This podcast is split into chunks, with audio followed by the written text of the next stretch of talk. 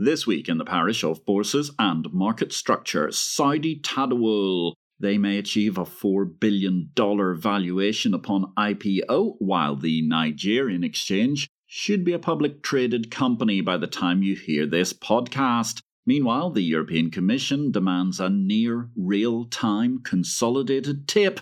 One wonders if the E U can catch up on a decade of undelivered promises around capital markets union. And this podcast is coming to you from Nassau in the Bahamas, where Mister and Missus Young have been keynote speakers at the first ArawakX International Investor Conference. My name is Patrick L. Young. Welcome to the Bourse Business Weekly Digest. It's the Exchange Invest Weekly Podcast. Episode one sixteen.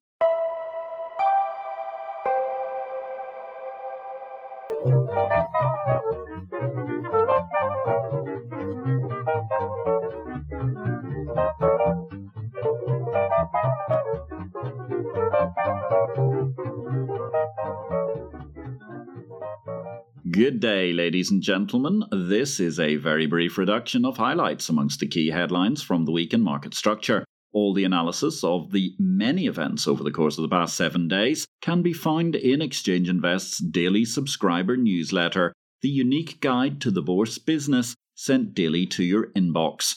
More details at exchange invest dot com.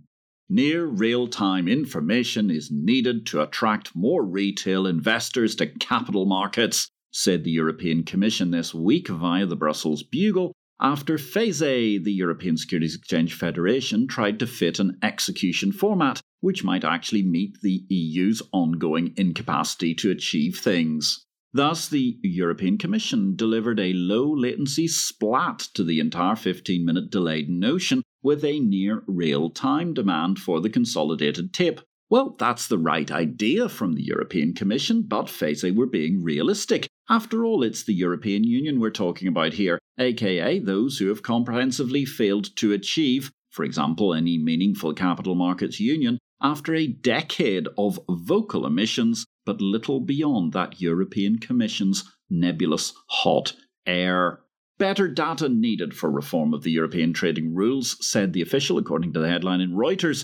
Some might argue a better European Union is the vital prerequisite so we can actually have a capital markets union. The City of London Corporation, they finally got behind the message. In a week where the previously Europhile-crazed City of London Corporation got in line with protecting clearinghouse access from the U K to the E U. Meanwhile, over in Nigeria, the exchange was preparing to list on its own bourse by the end of the week, while the big news in regulation was delivered in a zinger. Bloomberg headline, S E C chief to Wall Street, the everything crackdown is coming, echoing, of course, the sympathies of Exchange Invest, as we've been explaining to subscribers for months, in fact, from the very day when it was first mooted that Gary Gensler might be taking over as S E C chairman. So, just in case you rented one of Osama bin Laden's old caves via Airbnb for the past few months and have not been reading Exchange Invest, you really need to read that article.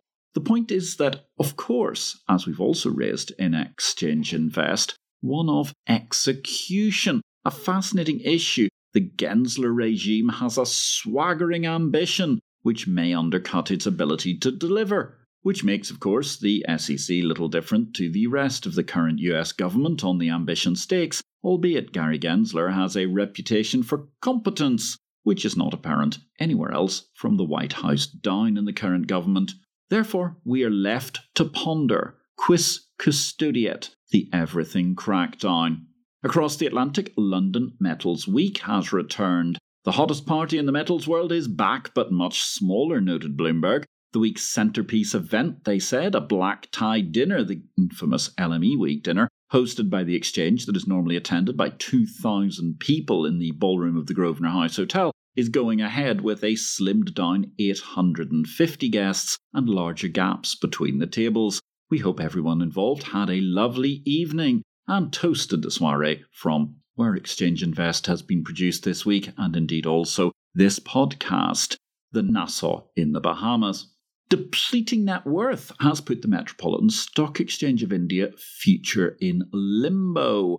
As per the rules, stock exchanges have to maintain a one hundred crore rupee net worth. M S C I, which was originally founded as M C X Stock Exchange, M C X S X, was once jointly promoted by Financial Technologies at its birth, Financial Technologies being the Jignesh Shah company, which has since been rechristened sixty-three moons in the wake of the N S E L fiasco.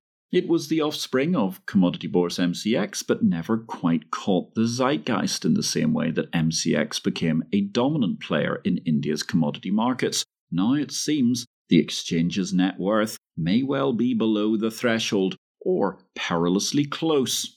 As I mentioned at the top of the show, the Saudi exchange Tadawul, they're said to be close to an I P O at an impressive valuation of four billion US dollars.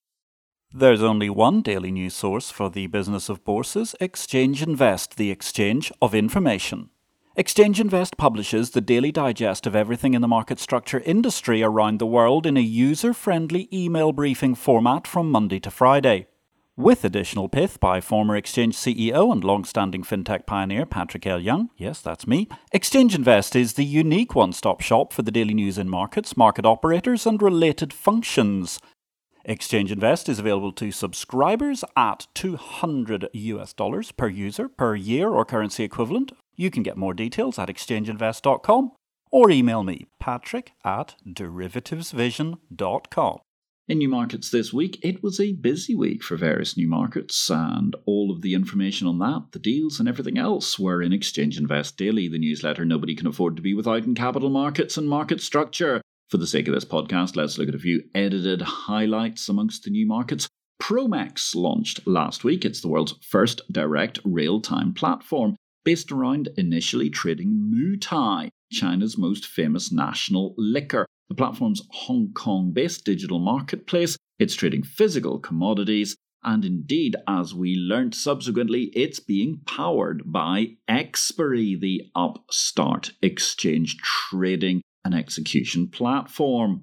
Elsewhere, the London Metals Exchange, they made an announcement during their London Metals Week that they have a deal with Metals Hub to provide digital spot trading in base metals. The first contract to come out there will be in aluminium. Don't forget, ladies and gentlemen, if you're travelling somewhere, whether it's Nassau in the Bahamas or not, you should be reading Victory or Death. If you haven't got a copy, pick one up from amazon dot com or wherever books are sold. Victory or Death, blockchain, cryptocurrency in the fintech world. It's an easy read. It is published by D V Books and distributed by Ingram worldwide. Meanwhile, we had a great episode this week of I P O Vid. We were in the offices of ArawakX. That's the upstart new exchange and crowdfunding platform centered around S M E markets. You can catch the highlights of that, the entire one-hour show indeed, on youtube dot com. Just go search for I P O Vid. The Coinbase C E O, he had a bit of a strop. Chief Executive of Coinbase Global, Brian Armstrong, said he's concerned U S business leaders will quit due to the scrutiny they face. He made the comments hours after Facebook's Mark Zuckerberg had publicly defended his company following a series of negative stories. Hmm, I have to say, I'm minded to wonder about the idea of being the chief executive of a publicly quoted company worth umpteen billion dollars, and then not expecting some degree of public scrutiny. Meanwhile, that came in the week when crypto exchange Binance ended derivatives trading and other offerings in South Africa, which means that South Africa has joined a, an expanding list. The U K, Australia, Thailand, Germany, Canada, Japan and Italy, amongst others, who have issued bans and warnings to the Binance exchange.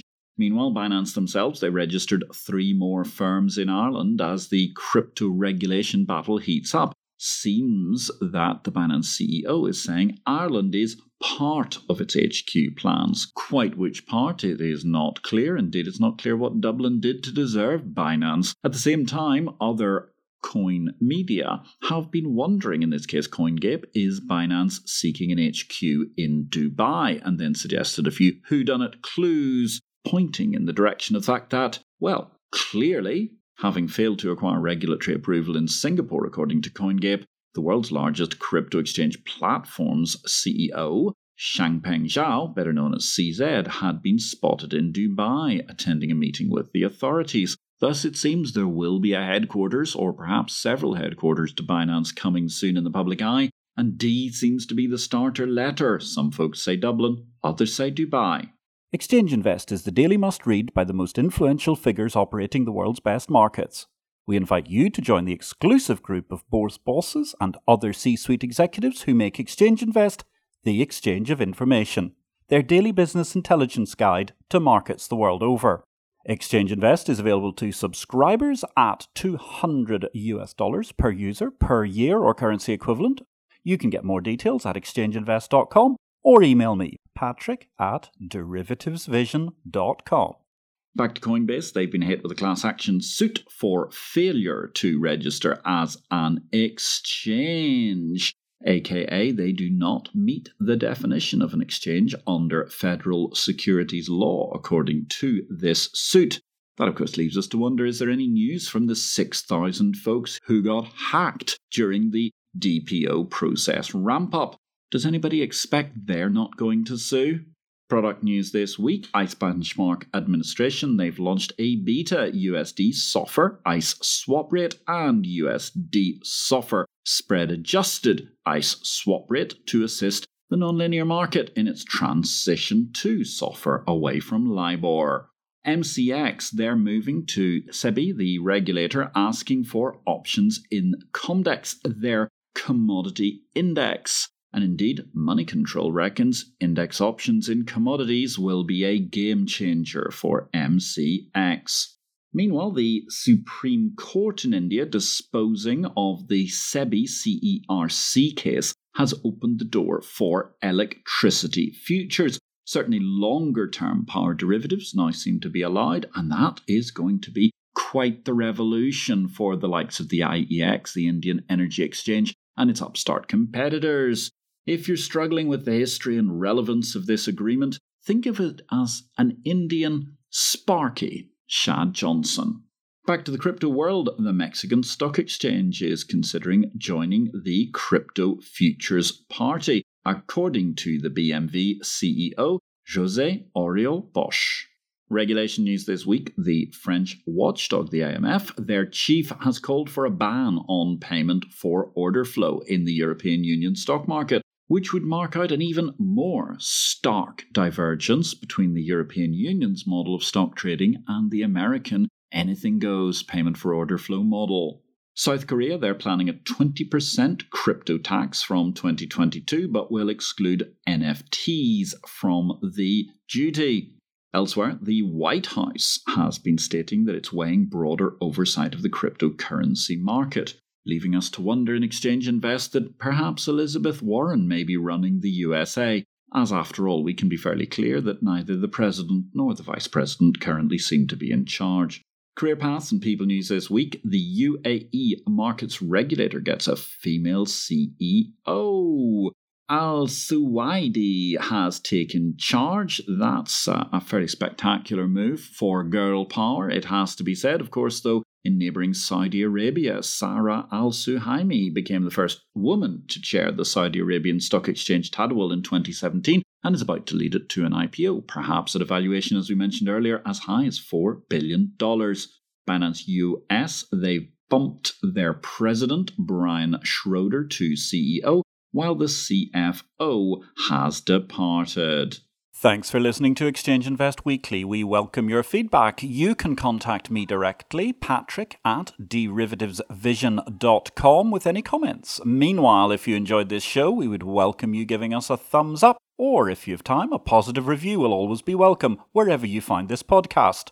Over in Big World this week, we were musing on the fact that China's Golden Week data turned out to be remarkably soft for retail sales. That, one suggests, might bode rather ill. According to an analyst's note by Citi, the spend weakness was attributable to the relatively soft prices of travel products and a shift towards short-haul trips. Given that that comes on the back of a likely Evergrande default, and indeed a minor meltdown across the Chinese property market, which might actually be a major meltdown across the Chinese property market as a result of Evergrande, doesn't strike me as overly good news for the world economy. And on that mysterious and magnificent note, ladies and gentlemen, my name is Patrick L. Young.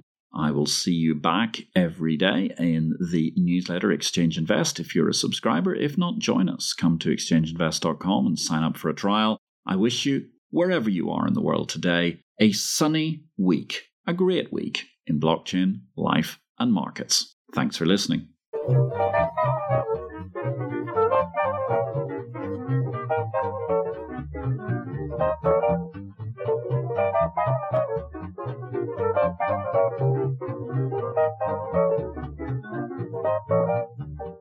This show relates to the business of bourses. It is not to be construed as investment advice, nor are we making any investment recommendations. Please consult an investment advisor before you make any investments, and for goodness sake, do your due diligence and do not make investments without complying with the regulations in your home state. Exchange Invest cannot be held responsible for any investment decisions made as a result of our program, which is for entertainment purposes only. The material herein is copyright Patrick L. Young at the date of publication, while our music and sound effects are sourced from copyright-free sources. Thanks for listening to Exchange Invest Weekly, the exchange of information.